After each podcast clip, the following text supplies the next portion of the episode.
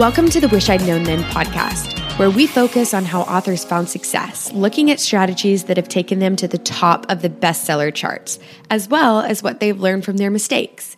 Because being an indie author is more than knowing the latest marketing trend. It's about being innovative and creative and learning from your mistakes. Your co hosts, Jamie Albright and Sara Rosett, couldn't be more different. In fact, they're a study in contrasts.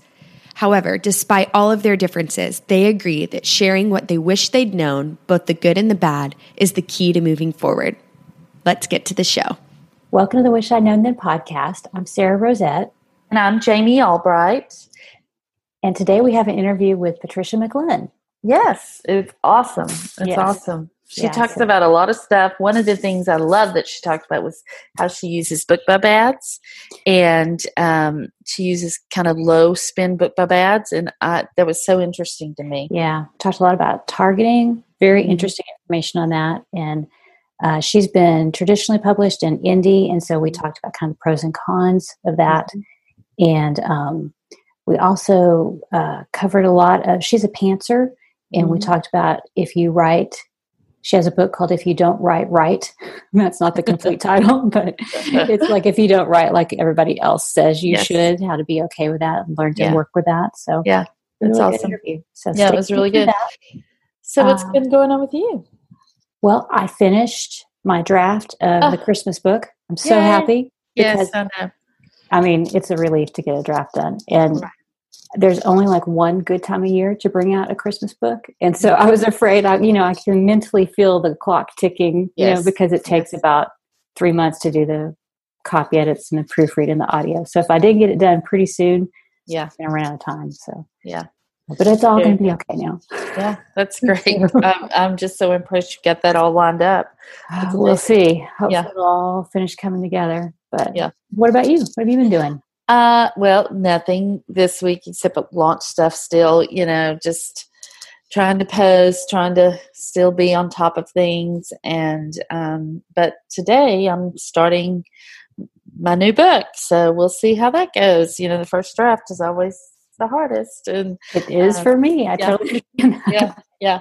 So, but it's been, this launch has been interesting. It's been fun to, um, see people's response. Um, and then also, um, it's taken a little over 10 days for me to start to see page reads mm-hmm. start to come in from my other books. So just an FYI to everybody, don't freak out if you don't see page reads in the first, you know, few days, like I did. Uh, but it, yeah, so now I'm seeing the page reads come in, so it's really fun. It's great. Good. yeah, it's been a great launch. I'm very happy with it. So yeah, yeah. It's hard sometimes because there's delays and you don't really know what's going on. No. And, and you never really, if you're in KU, you don't really know because of page read stuff. But yeah, mm-hmm. right yeah. now it seems pretty cool. So I'm excited. Yeah. I'm excited. That's good. That's great yeah. news. I know so. it. So we should probably get on with the interview because it's yes. awesome. Yep, sounds good. Today we have Patricia McLinn with us. Hello, Patricia. How are you? I'm fine. How are you doing, Sarah? We're doing good. And Jamie. Yeah, hi. How are hi. you? Glad to have you. Thank you. So, I'm going to read a short little bio in case people aren't familiar with you, and then we'll get into the questions and talk about um, BookBub ads and kind of what you wish you'd known about writing and publishing. Oh, so many things. Don't we all have that? Yes. All right. Patricia McLinn is the author of more than 40 novels in the genres of romance, women's fiction, and mystery fiction. So, that's a super short bio. Do you want to add anything to that? Actually, well, it's more than fifty now. Oh my oh, goodness! Oh, which which tells me it tells me I need to go around and update my work. so tell us what genres you do write in, though, and how did you get started in writing? Well, I I write uh, romance. I started mm-hmm. with publishing in romance, mystery, um, women's fiction, and nonfiction. And within the romance, um, I do have done mostly contemporary, some historical.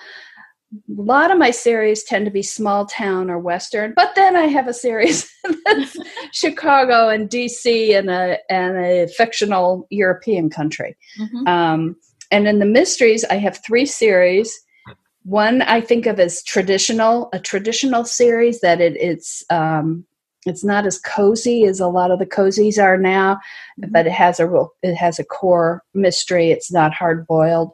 Um, and then I have cozier series, and then I have a a series to be, which means I have one book out so far.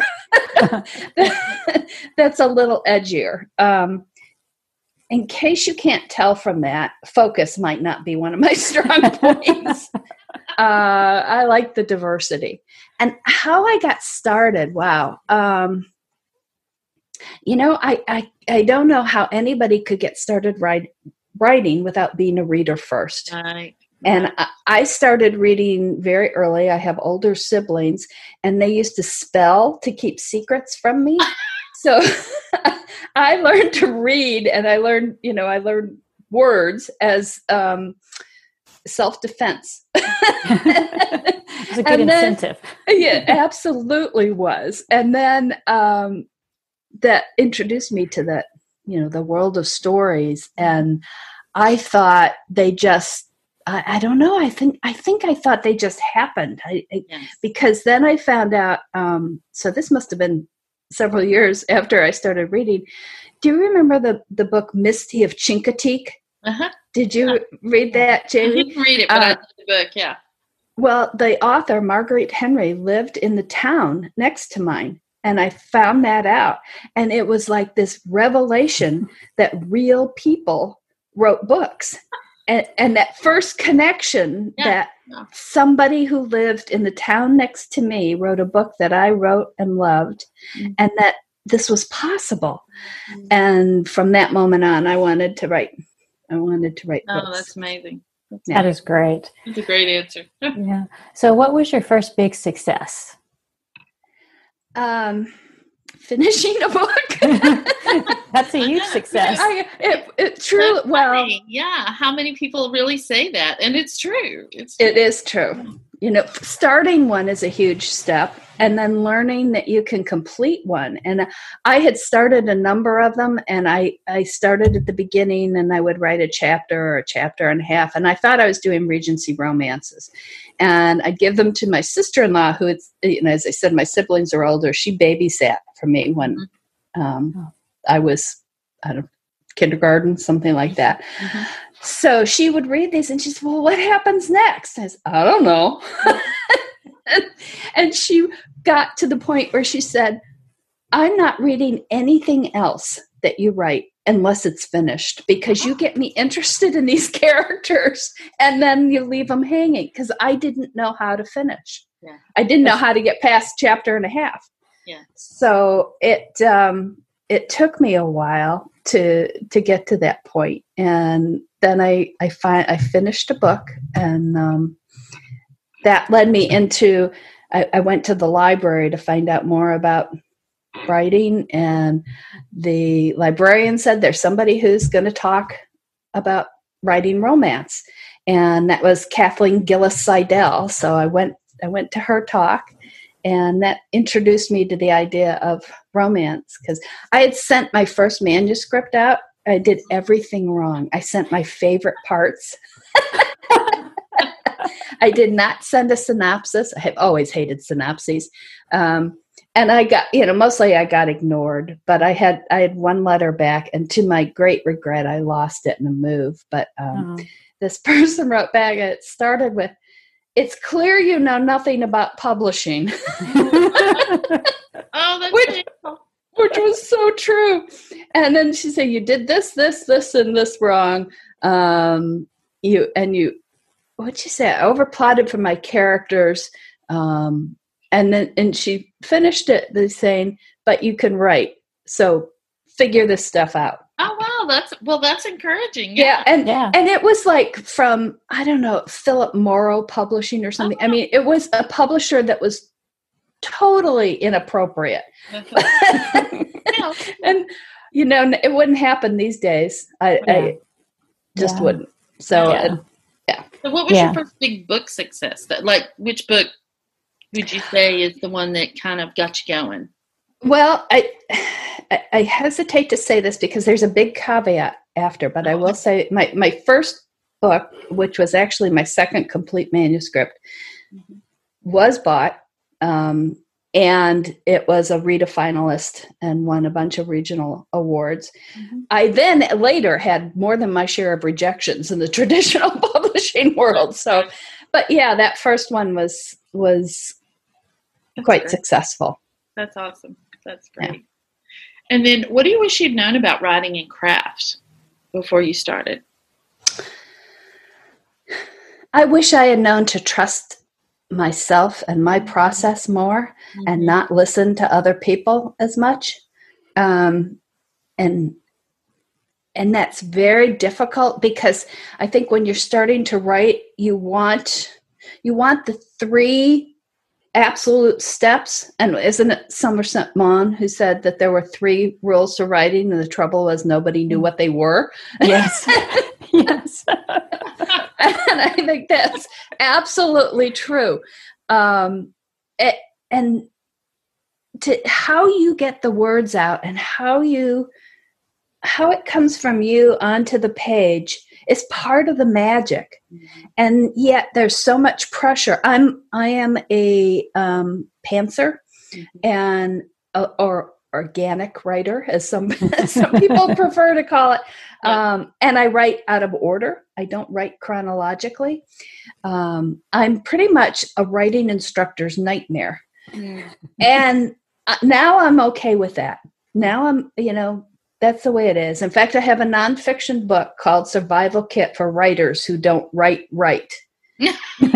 because there is so much pressure on us to oh you'd be faster if you if you um, outlined and uh, and I have a problem with that because a lot of times when they talk about that how long it takes to write with outlining, they are not including the time to outline.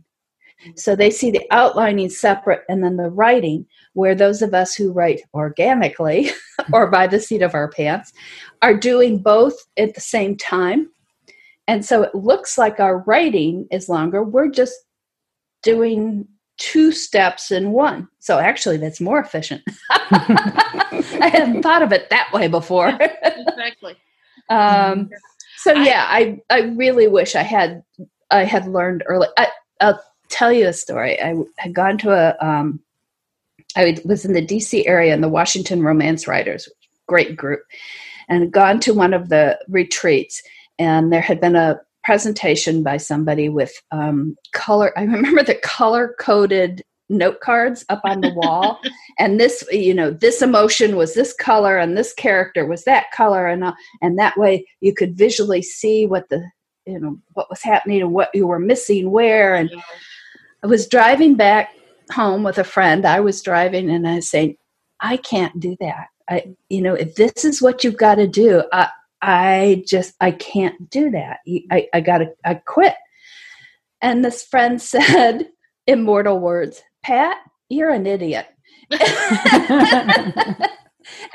she said, You are doing it. At that point I had three published books. Yeah. And yet that push to do it a certain way was so strong and the person who gave the, the presentation it worked great for her and she was mm-hmm. absolutely being generous and sharing what worked for her mm-hmm. but the the um other part of it that that's how you've got to do it was very strong. And and uh, is always strong because i think we're always looking for the answer. Mm-hmm. and alas the answer has to come from inside us and hard work. Yeah. yes. And we're trying to replicate. Like if we do something we want to be able to replicate it and do it again maybe a little quicker especially in this day and age when we're trying to write faster. But we just had an interview with wendy vella and she said the same thing that she's learned not to to do it her own way and to not mm-hmm. you know it's like you kind of have to figure out okay this is how i'm going to do it. I'm going to be okay. I don't have to do it the way all these the way we're supposed to do it you know in air quotes. Yeah. And that that question of replicating it and doing it faster um, I was on a panel once where they somebody from the audience asked, "Well, from your first book to your second book, what did you learn that made the second book easier?" And other people were answering. It came down to me. I think I was the last one, and I looked at the person and said, "Nothing." nothing. It was harder. It was a different experience. It was a different book.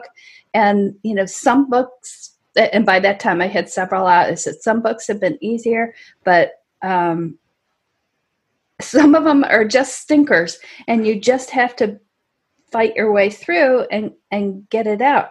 But it, I don't think it gets easier. I think it, it just gets different from book to book. I, which is. I, go, go ahead, ahead Jamie. Oh, well, no, I was just going to say, I say that, well, I've some, you know, like I write comedy, and I do wish that I had not used all my good jokes.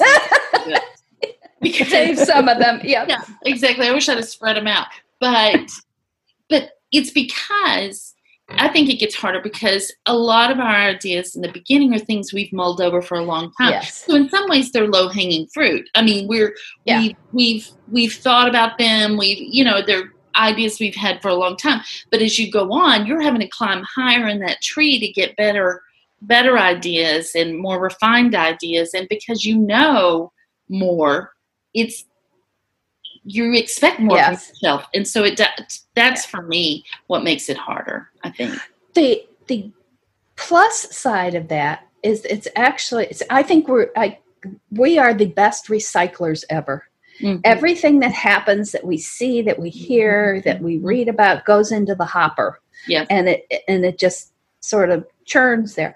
So what that means is we need to spend a lot more time in bars. So, so can... finally. If only we weren't social distancing. Yeah, well, there is that. So, but, but, to watch people and yeah. and to pick up more of that and more jokes, more um, interactions between people all those all those elements yeah um, i agree very true so what about marketing what do you wish you had known about marketing you know for me uh, first of all my career is sort of i see it in two parts the traditional part i re- i think it was 27 books in 25 years in traditional um, and then i went started doing indie in 2010 very end of 2010 and totally indie in 2015.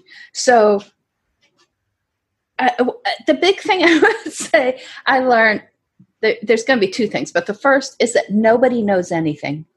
Truly, nobody knows anything for sure. And the, and the revelation to me was after all those years in traditional with the agents and editors saying, "This is the way it is. This is you have to do this you you can't succeed doing that you have to you have to follow these these rules these steps and then when i got into indie and i saw books doing really well and i couldn't figure out why and doing not so well and i couldn't figure out why. And i thought they were wrong. They knew nothing. They were they were just really adamant in what they said. And that persuade, persuaded the rest of us that they were right, when mm. in fact, and it wasn't their fault. I'm not saying that because it was passed on kind of from generation to generation, but nobody knew anything. Mm-hmm. And and in a way that's so cool because what it means is you can't follow three steps and have a bestseller. No. You write a story and you put it out there and then it's the interaction of your story and the readers right. and what finds readers and what connects with readers and maybe what doesn't yeah. um, so so my number one thing about marketing is nobody knows anything so that that takes a lot of pressure off you know and you can sort of experiment and try different things and it works now it may not work later and you know be on your way. Um, the other thing that I learned is that I am not my audience. Mm-hmm. And I hear so many writers saying, "Well, I don't do this, so I won't I won't yeah. offer that to my readers." Huh. And you know, if if I didn't do anything because I personally didn't like. I wouldn't do much at all because we're much more hermits than our readers are, and um, I, I have to I have to constantly remind myself that I am not the breeders. Um, they're much nicer than I am. Bless their hearts. I'm a really tough consumer. Um, so I, I, think that you know those are kind of big general things, mm-hmm. not probably real helpful to anybody specifically. But I hope people keep those in mind as they think about the specifics. Yeah, I think that's important. I think the whole um, because you don't do it, you assume other people don't do it. It's working off that it's those assumptions, and mm. I do mm. think we have to be careful about that. Uh, my daughter, who's in the next room, uh, is 23, and so she's living with us right now, and she says things sometimes. Well, it, it's just this big assumption, so that's why she's not going to pursue it. Or, but that's and I used to do the same thing. I don't do it as much anymore because I'm more mature, but that that is kind of an immature way of thinking to mm. assume those things. And I think as we get more mature in our writing and with marketing and with our audi- knowing our audience, we can see, oh yeah, that's not yes. really what happens. But yeah, to just assume something without trying it or at least investigating it is is very limiting well and and that is so true jamie and i find it in um, in marketing in the targets that i choose i am always wrong. I mean i am always wrong. I think oh our books are really similar and you know so people who love this author will love my books. I am wrong and then then i uh, some author that comes out of left field and that one really clicked. Mm-hmm.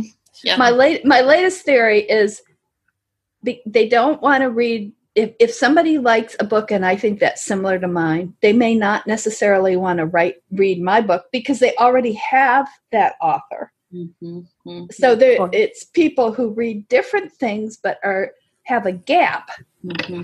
that I can come yeah. in and fill. or maybe they've like, oh, I've read something that's more similar in tone, so now I want something new.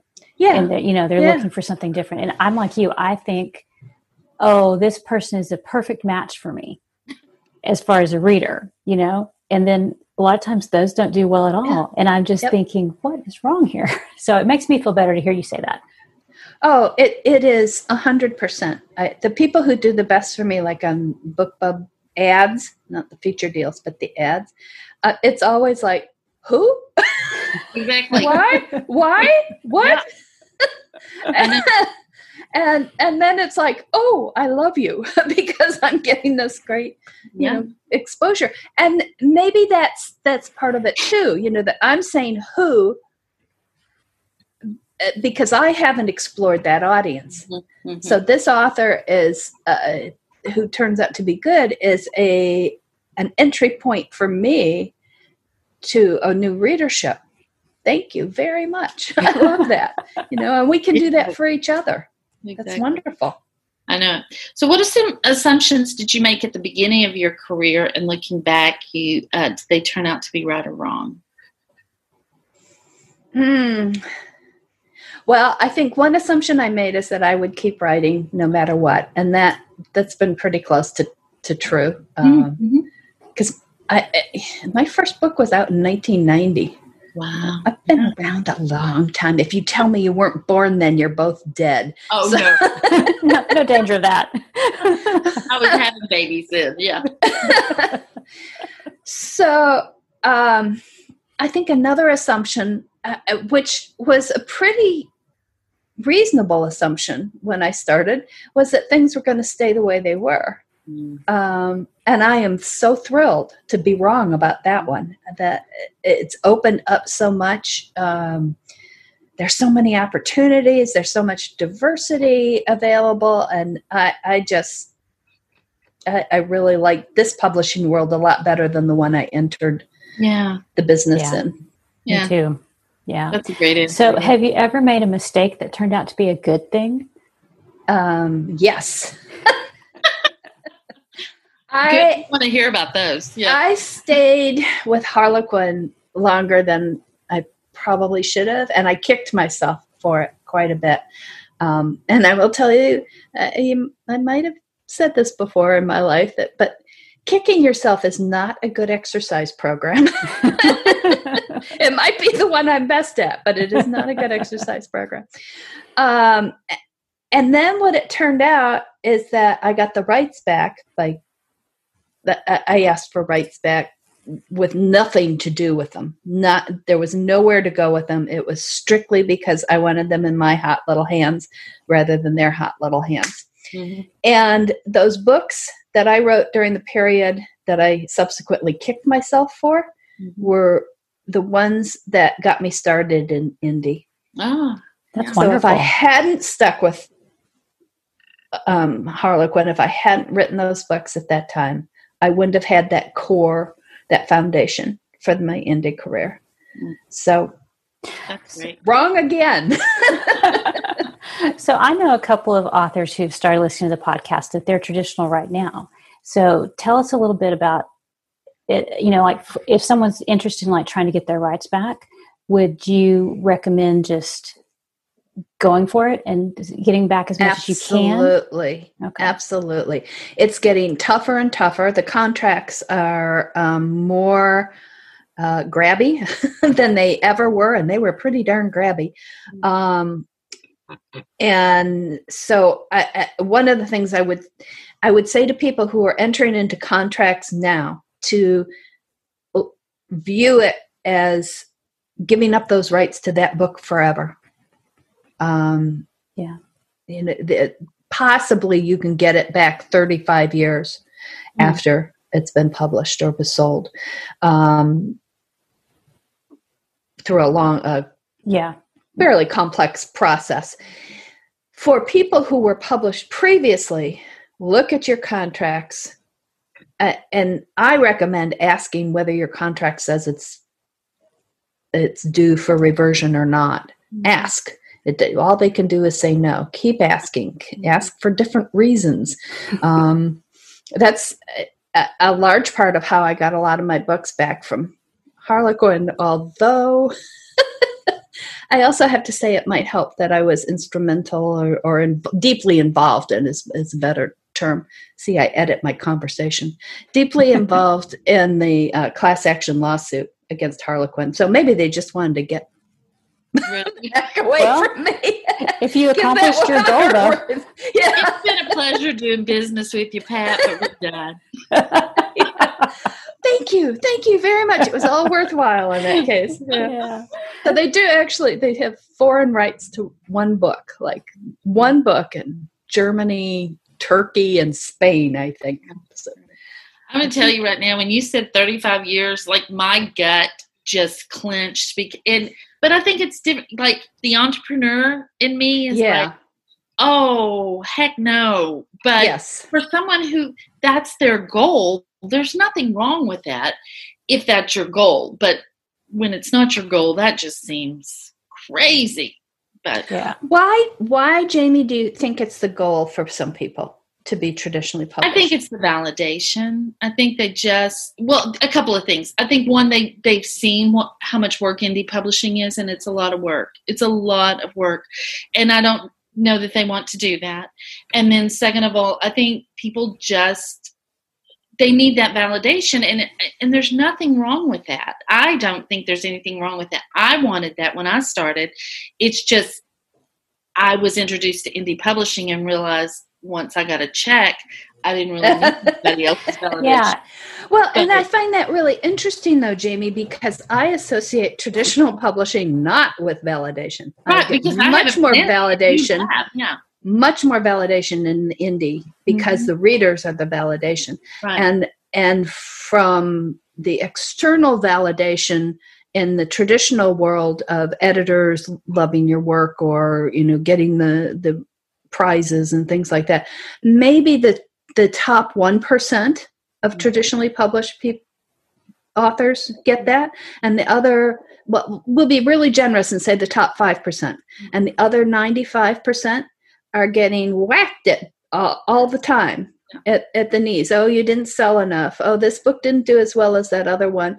Oh, you know, and, and it doesn't matter whether it was a horrible cover over which you had no control. Um, it doesn't. Yeah, been there, done that, or, or, horrible scheduling over which you had no right. control. Not only did you have no control, you tried your darndest to to get it yeah. to work out. Or, as happened to somebody I knew, they a, a um, railroad carload of books got caught in the Rocky Mountains in a snowstorm. And they still got dinged because that book didn't sell well. Well, you know, not in charge of the weather. Couldn't do anything about it. Um, yeah, I, I, I, get what you're saying. I just think I think there are a lot of people that because they don't know, like they only think this is the way to go. Um, that that they think, oh well, this is what I should do. And then when when I win a contest, because I won a lot of contests, and there's nothing like that. Like there is nothing like winning that contest and having these wonderful comments on a page, and you read it, and that is so validating. But you know what? That doesn't make me any money. No. And, and then signing with a, a what I realized was signing with a traditional publisher would not put any money in my pocket either because I was not going to be their top five percent. I was just a romance right. author that wrote funny books. I mean, yep. Um, and one one of the reasons I think it's so important, you know, we talk about making money. I think a lot of people, especially the, those not writing, don't recognize that if we're not making money, we can't keep writing. Right. Exactly. We have to earn a living, um, and if you're not learning a, earning a living at it, it then becomes a hobby which does not get the time and attention that writing needs to to continue and to produce books. Um, yeah. Yeah. Yeah and i think i was, was going to say too that i think a lot of people have myths that they believe about traditional publishing that may have been true years ago but they're not now or they were never true. And i found that a lot of times if i tell people that even if you're traditionally published, your book is not going to be on the Barnes and Noble bookshelf all the yeah. time. It will only be there during the month your book is released, usually, you know, unless you're like a super yeah. special person. Mm-hmm. It goes away after that because there's a new set of books coming and people are just shocked. They just almost can't believe it. In the early 2000s, um, there was a statistic from, you know, one of the official, maybe it was the ABA um, or APA, that said the average book is on the shelves in a physical bookstore for 16 days. Wow. average average books. So you know there are a lot of those that are are you know classics and and the big names who are sitting there longer. So there's somebody on the other end who's there a lot shorter time to have that be an average. Yeah. Um, yeah, and I'm I you know I always hate to sound like I'm bashing traditional publishing because I've never done it. So like I really have no idea. But for me personally, it was not an avenue I wanted to pursue once I learned some of the things we're talking about here. I just, and I like doing some of the other things. If, if all you want to do is write, then I guess it's an okay. It, it's actually that's, but you, but you still have to do all the marketing the way it is right now, I and you have to do a lot of the editing because the the editors are not really given afforded the time to edit. Right. They're doing other things too. They're doing business things.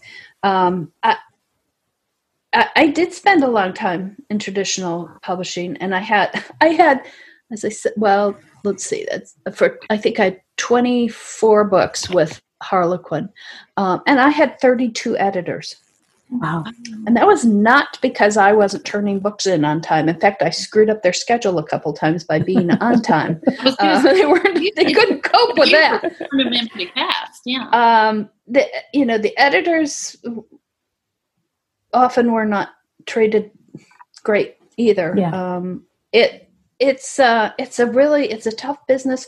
Somebody is paying for all the overhead mm-hmm. you know, of the business of the structure of the office of all that all that stuff going on yeah. um, i think that uh, the other thing uh, about the difference between traditional and indie that i feel really strongly about is because of that overhead traditional has to as a business model um, look for books that have a wide appeal. Uh, uh, so kind of a I don't want to say lowest common denominator, right? widest common denominator.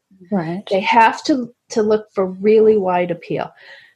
In indie, you can make a decent living appealing to satisfying a narrower readership. And I find that very appealing. After all those years in traditional of being told I was pushing the envelope and go, what envelope? Where? I don't see the edges. What are you talking about? And it just never computed for me. Um, and you know, I don't get that from my readers. I don't think I've ever had a reader write and say, "You're pushing the envelope." Right. And and the other thing is that you know, I was told, like in, in traditional, I never sold poorly enough that they cut me. And traditional publishing has cut some people who have succeeded fantastically in indie. Yes. They've been really wrong, really, yeah. really wrong. Um, but I also never sold well enough in, in traditional that they left me alone. Uh, so it was not a good, it was not a good fit yeah. for me at yeah. all. I remember um, right before I put out my first book, I was at a conference, a conference our RWA put on, and I was on the board, and we had these edit- two editors and an agent set up and they were doing we were doing this speed dating thing. Mm-hmm. the girl that was coordinating it there was a hole in the schedule and she's like i know you're going to indie publish but would you just step in and pitch just so we don't leave them sitting there? And i was like sure so I, I did. Well, it turned out they didn't like that idea. So they had all gathered in one room, and the five of us or four of us pitched to these three uh, people, these two editors and agent.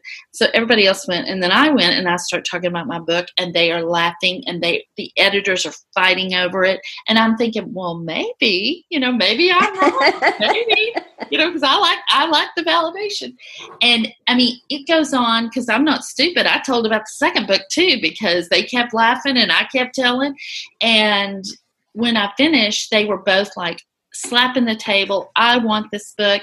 And then one of them said, Wait, did you say it's a rock star? And I said, Yeah. Oh. she was like, mm, Rock stars don't sell. You'd yeah. have to change that. And I was like, What? Like and concept. I, the, yeah, the name yeah. of the book was Running from a Rock Star. And I said, um, well, and she's like, yeah, women want like normal men. And I said, running from a mechanic is a training order.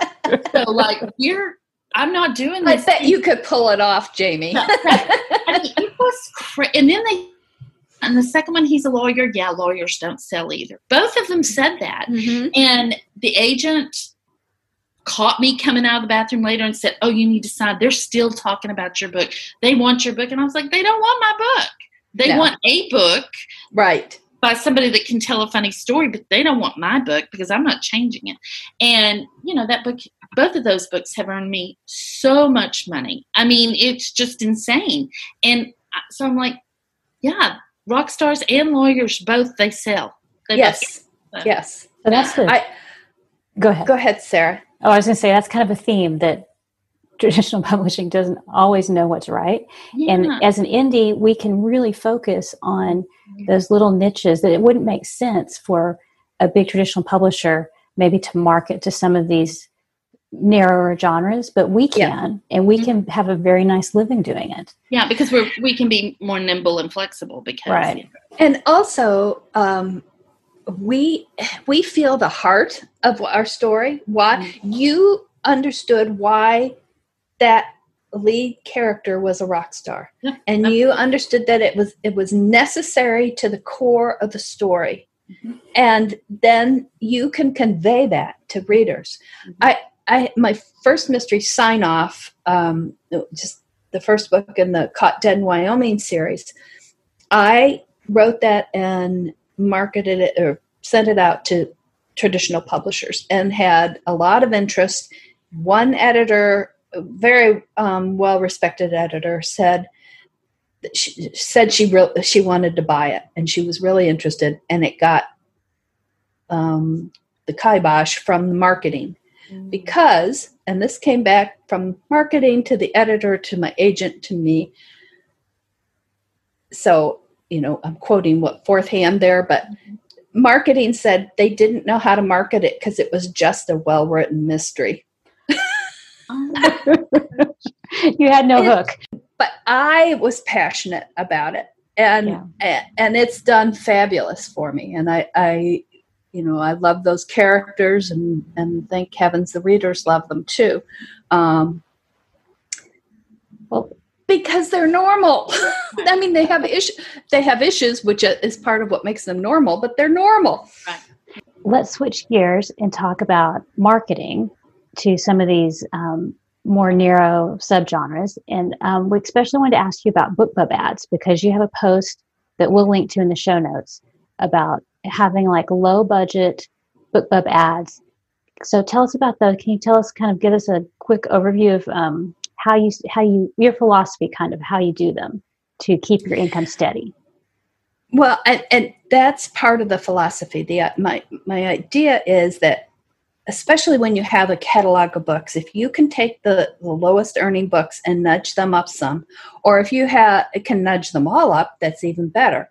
And it doesn't have to be a whole lot of dollars per day mm-hmm. spread across the catalog of books. So that is is part of what I do, and a lot of a lot of what I the way I do it is by feeding juice to the different series because I have I think it's six romance series and the the two series and the series to be and mystery. So I've got a lot of series to work with, and um, I will usually do free for the first book because I like that idea of trying to find the reader author match mm-hmm. at, at you know and, and i'm not really good at selling i'm not good at selling my books so i'm just trying to go for the match um, and then have them like the books to keep going through the series and th- my goal is to keep it, it keep some juice to the series um, not consistently but kind of coming back cycling maybe a better way of saying it coming back. So the so none of none of those series drops too low. Um, although as i say that i'm thinking ooh that that series and that other series i better give them a little more juice. And um, and I don't do it on a schedule. It's all, you know, just what hits me. and, mm-hmm. and this one's feeling a little low, and that one needs a little more love. Um, and I do it as low cost as I can because uh, I think a lot of folks advertising try to focus on those big names, on the few big names that they know. And as we talked about earlier, it's the people I've never heard of who do great for me, and they have a readership that we can access. Plus, personal theory here, um, I think a lot of times a proportion of, or a portion of the readership of big names are not people who are looking for new reads and new authors. They are going back to their to their old um, reliables, and they're going they're they are um, going to read deep into that reader or that writer's catalog, but they won't read as widely. And those of us who are not super big names at this point in our careers um, are looking for readers who want to read widely. So if you if you look at authors who are not as well known, they're more likely to have readers who read widely they're people who are willing to take a chance on somebody who's yeah. lesser known. So that's what I'm looking for. I'm looking for those people who I go, who? what? And then I also end up looking at their books and buying their books, and you know, it, it's a great way to find find new reads. Mm-hmm. Did that answer the question? I went yes. off on my. No, yes, it did. It did.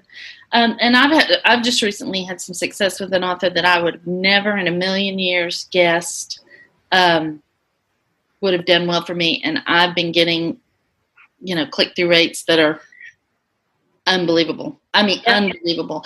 But it's it's kind of. But I've spent more than just at low level, and so this is very interesting. I'm gonna look at that because after a while, you know, after a week or so, that audience kind of peters out, and so I have to. Um, I haven't figured out how to. And that that, that also is I'm not sure this is marketing theory, Jamie. I think this uh, this is knowing how I operate. Mm-hmm. I don't want to have to create keep creating new ads. Right, right, So I'm looking at making those people last a long time yeah, I can see that. I, I, mean, that totally makes sense. Yeah. And the, the other factor is, is if you're not wiping out their audience, if you're, you know, if you're just sort of, you know, popping along and use getting some impressions every day and going along, their audience is going to build. Mm-hmm. And so you may, it may be perpetual. You may never have to create another ad. this is my goal my goal in life. I yeah. hate because I I'm a i fuss with them. They take so much more time than they should. It's um, you know i did all these confessions in that blog. I, I couldn't believe they wanted me to do that blog. I kept saying really? This is not a system. There are not three steps. This it's, it's you know it's a bizarre approach. Um, and they said yeah yeah just write what you do. All right BookBub ads are such an interesting animal because free does great i don't know ku does well i'm in ku and I, anytime i've sort of you know, advertised to that audience haven't done great, but I will tell you with these ads that I was running, it was to a full price book, and my sales were um, were through the roof. My Fabulous. went up some, but not to the rate that the sales did. So they were buying a full a full price book, four ninety nine book on a BookBub ad. That's terrific. That, that, lasted for a couple of weeks. I mean, you know, I would change things up a little bit, but for a couple of weeks, I was able to do that. So it's they're just such interesting animals. I don't think we've gotten to the bottom of how they. Oh. Really, we haven't mined all their secrets. Absolutely yet. not. I I think one of the one of the um, issues, one of the one of the hurdles I see with them, is that the romance um, audience is so bulky. Mm-hmm. Um, the contemporary romance, and I have much, I have more success with the mysteries because I think it is. Um, maybe more targeted in a way yeah i can i can do it, it it's not like there's not a, a, a, just mystery there i can do cozy and crime fiction mm-hmm. and and i can mix up some of the authors with some of those categories and and i can that can help guide to the the readers right. who would be most likely be interested in right. my books whereas with romance it seems um harder to do you know there aren't those the the areas to mix i, I hope that they will add some more um, categories i'd i'd love to see um, small town Mm-hmm. I, I, would actually love to see sweet or I, hate I hate clean and wholesome because my books are not unwholesome, darn it. um, and but because then you could you could eliminate people mm-hmm. by using right. some of those if they only want to read those. Um, so it's a it it needs a little more. We should provide say, feedback to BookBub. We should provide people, like if several people say, yes. hey, because they're very responsive. So they are very maybe we should and very interested. yeah. yeah. Um, yeah. And I think it's just, it's partly the success of romance on yeah. BookBub that it's gotten so big. Um, yeah. Yeah. Well, that's great. Well, let's switch gears a little bit again and talk about your podcast. You have a podcast for readers called Authors Love Readers. And um, how'd you come up with the idea? And tell us about it. Tell us, you know, just your tips for podcasting. tips for podcasting. Um, don't talk twice as long as the show's going to be. that's, that's, why we we have a lot of um, compilations because we never use up everything in, in one one show. Um, the reason I started it was I was actually at a local event in uh, northern Kentucky, and was a a reader was um, very excited about meeting the authors and talking. She'd read my w- work, and we were talking, and she said it was so wonderful to be able to see and and listen to the to the authors and you know ask a few questions and um, she wished she could could hear more and do more.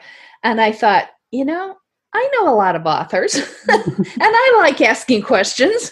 So uh, my thought was to be the designated question asker. Mm-hmm. Um, on behalf of the what readers would be interested in and i solicited questions from from readers so there are a number of the questions in there are are directly from readers um, and i always ask those. Mine i don't always ask all of my questions because i have too many questions.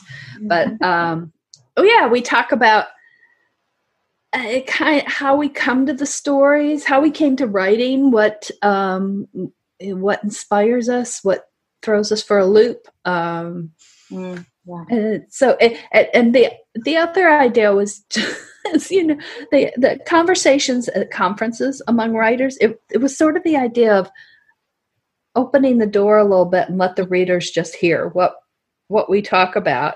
Right. Um, i love that. may, maybe a little more restrained than we are at the end of a conference especially. Um, be, behaving a little better but uh, yeah that's great. What so we're talking you, about? Is it a is it a, a monthly or uh, are you? It started as it started as a weekly, so there are about a, a hundred um, episodes out there. Oh wow! And then somebody somebody got tired. so I totally I, understand that. Podcasting yeah. is very labor intensive. It is, and it, I have an editor, and it's still labor intensive, and it's um, it takes a lot of energy mm-hmm. and to some extent it takes some of the same energy that writing does mm-hmm. um, plus I, I, I know the people listening may not totally understand that but a lot of us are introverts and that talking and being out there is, is more energy draining than hiding away in our little room. It's like, you know, during the pandemic and people are talking about, oh, this is so awful. And I'm like, it is. Nothing's changed, huh? Yeah, it's my normal. I hear the words you're saying, I don't understand. I know. because I, yeah, I'm the other, I'm the opposite. I'm That's not funny. the introvert. It actually, when we get off these calls, I'm like full of energy and I'm ready to go. And, and Sara, take a nap. Uh, me too, Sara. yes, yeah. And uh, I know a lot of people think I'm I'm more outgoing. Um, uh, I guess I'm a high functioning introvert. Yeah, yeah. That's, true. That's true. I think, I think a lot of us are. I mean, a lot yeah. of people. My husband is. Yeah. But yeah, no, I'm, yeah. I'm well, it's like, I, now, do yeah. you find that, that that not being an introvert, Jamie, do you find that you approach things differently, like in in your writing or in marketing, from yeah. the way your introvert friends do? Yeah, I have to talk about everything. Like if I don't say it out loud, it's really not true. So in like coming up with story ideas or um, uh, plotting stories and stuff, I have to actually speak it, speak it to someone else. Um, my ah. marketing ideas a little bit the same way. Yeah, it, it's very much. I, it has to come out of my mouth, or I don't. It's not real to me. That's fascinating because I find if I talk a story too much, I've told it. Yeah. I'm done with it. Let's move on to something else. Yeah no i have to as sarah i talk about it I, in this book i'm writing it took me i mean it's been a year since my last release i don't release fast. And uh yeah she's had to listen to me for a year God bless. So, so fun to listen to. It's fun. Yeah, yeah, yeah. And where Jamie, in this continuum do you fall, Sara? Oh, I'm much more. I have to think about it. I have to think about it. I don't want to talk about it, and I do hash things out with Jamie and our other friend Danielle. When we meet for lunch, we'll hash out plot ideas and stuff, but uh-huh. I can't talk through everything. But it's only once she's gotten the idea. So for me yeah. to even formulate the idea, I really have to talk it through. Like I talk my way to an idea. Mm-hmm. And and then is it still fun to write it? Oh yeah, yeah. See, it's not fun for this. I think it's one of the reasons I don't outline because I'm a uh-huh. fairly organized, logical person. I, am not necessarily a linear thinker, but I am logical and practical and, and organized. Mm-hmm. Um, but if I have outlined the story, whatever there is whatever story thing there is in my head goes, okay, we're done with that one. Let's go off and find something new to play with. Um, that could so, be a problem. yeah, yes. And, and then the writing is just drudgery, you know, yeah. oh God, another word. I'm so sick of the word the. You know, I can't I can't type the word the one more time. uh, Sarah and I are big Becca Syme um, yes. fans, and you know she talks oh. about our your strengths and her write better faster classes and stuff. And so taking that this year really helped me see that some of the stuff I do is just totally normal for me, and some of the stuff that I've been trying to do because everybody else said you should do it. Ah. yeah, exactly. so when you said that earlier, I was like, oh yeah, totally, one hundred percent.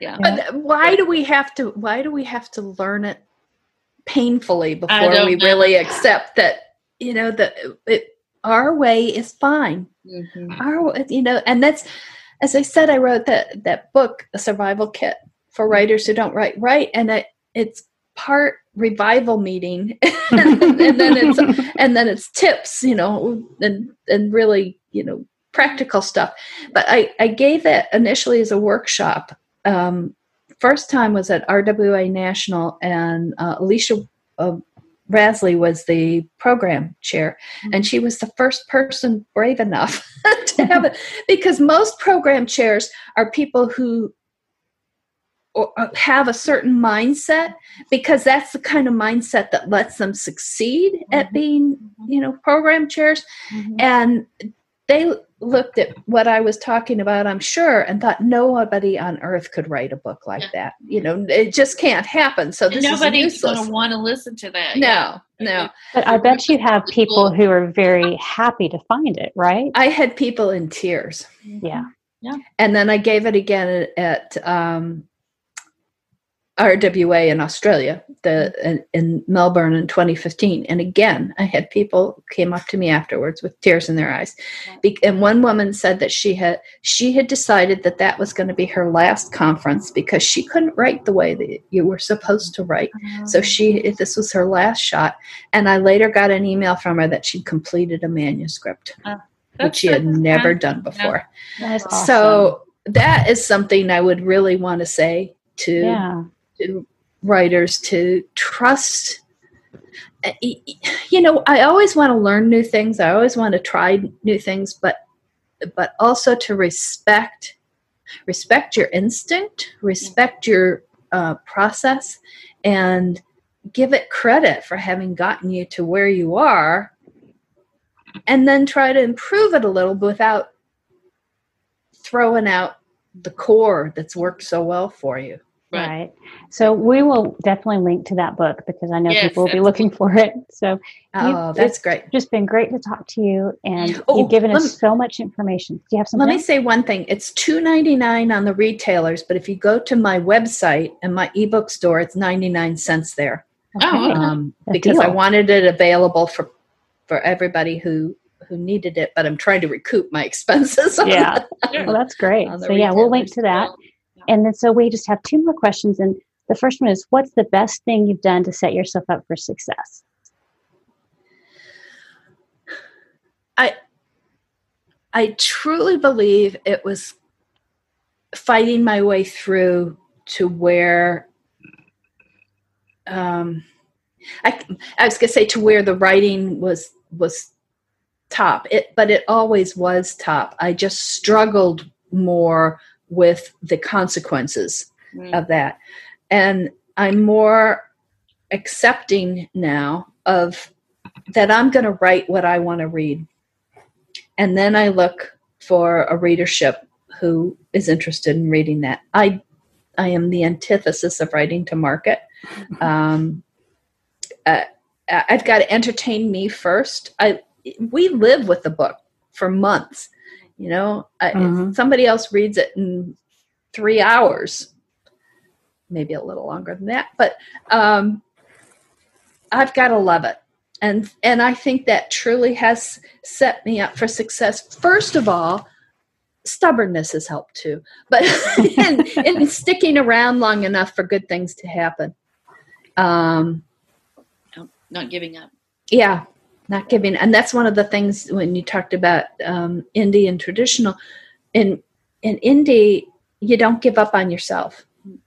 But people can give up on you in traditional and and you stop having opportunities and you and you stop being able to to try different things and grow. Um, so yeah i think the um,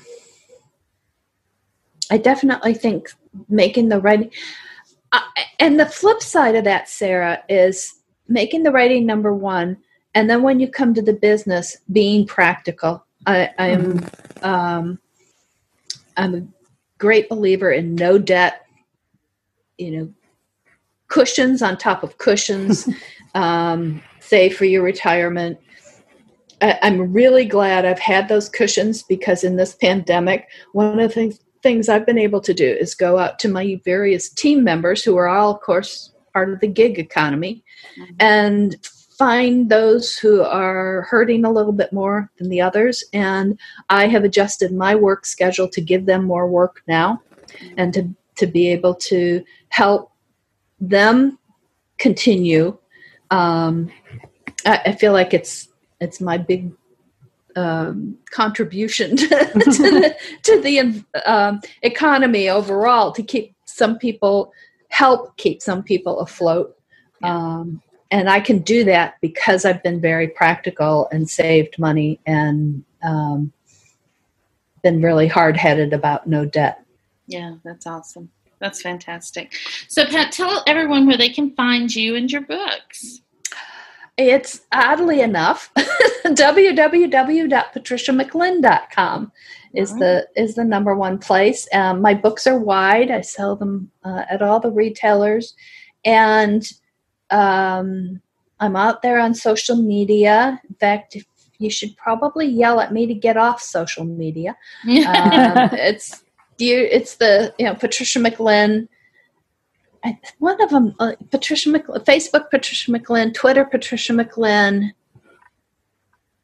I think it's um, Instagram has Patricia McLinn author. Yeah. Pinterest is Patricia McLinn.